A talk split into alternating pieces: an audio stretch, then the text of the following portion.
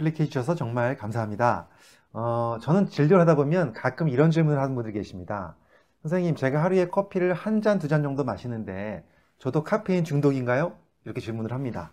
그 질문을 들을 때마다 제가 뭐라고 답해 드릴 것 같으세요?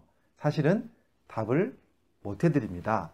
왜냐하면 이 커피마다 카페인의 함량이 다 다르고요. 그 다음에 또 카페인에 대한 민감도가 사람마다 다르기 때문에 그분이 커피 하루에 한두 잔 마신다는 이야기를 듣고서 제가 그것이 중독이다 아니다라고 말씀드릴 수가 없는 거죠. 자, 오늘은 제가요, 커피를 좋아하시는 많은 분들이 커피를 드시고 계실 텐데, 어떤 증상이 있을 때 카페인 중독이라고 말할 수 있고, 그 다음에 어떤 증상이 있을 때 카페인 독성까지 갈수 있다고 어, 말할 수 있는지에 대한 정확한 의학적인 근거를 말씀드리도록 하겠습니다. 궁금하시다면 끝까지 봐주시고요. 도움이 되셨다면 좋아요, 구독, 알림 설정 해주시면 감사하겠습니다.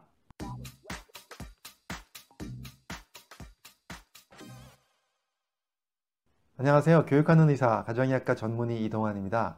여러분들은 커피 얼마나 많이 마시고 계신가요?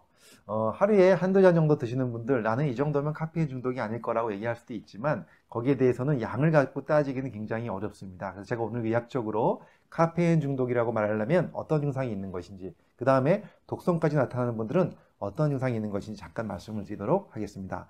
일단 중독이란 말을 쓰려면 어, 계속해서 먹고 싶은 증상이 있는 거고요. 그와 함께 가장 중요한 것이 어, 끊었을 때 금단 증상이 있느냐 없느냐가 굉장히 중요한 단서가 되겠습니다. 그래서 중독이란 말을 쓰려면 금단 증상을 알아봐야 되는데요. 일단 어, 금단 증상이 나타나는 분들의 특징을 보면 하루에 카페인을 500mg 이상 드시는 분들에서 많이 나타난다고 되어 있습니다. 물론 이 기준이 사람마다 다르기 때문에 사실 이렇게 딱 정할 수는 없습니다.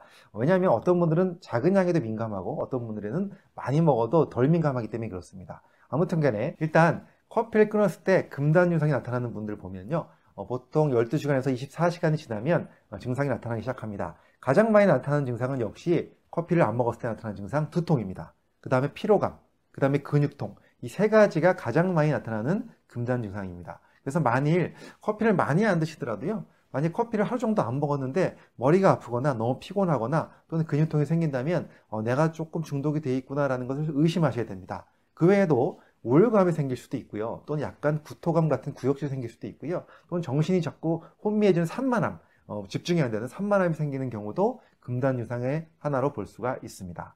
그렇다면 어, 금단 증상이 아니라 이번에는 카페인 독성까지 나타나는 증상은 어떤 증상일까요? 여기에 대해서 좀 아셨으면 좋겠는데요.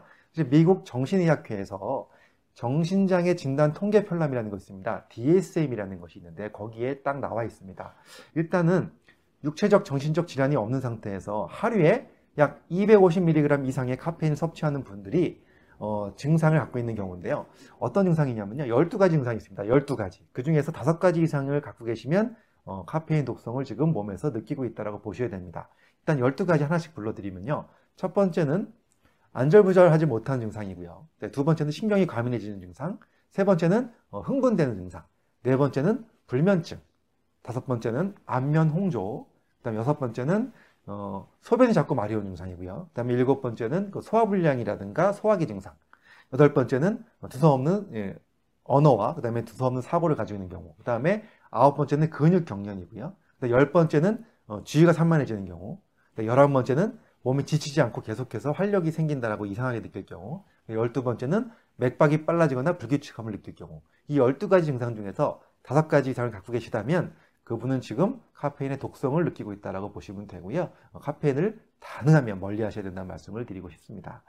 어, 사실 우리나라 식약처에서 정한 그 성인 기준, 어, 카페인의 하루 얼마 이하로 먹으면 좋겠다 는 기준이 바로 400mg로 되어 있습니다. 근데 이것은 사람마다 굉장히 그 민감도가 다르기 때문에 이 기준 자체가 사실 큰 의미는 없지만 그래서 400mg라는 거 알고 계셨으면 좋겠고요.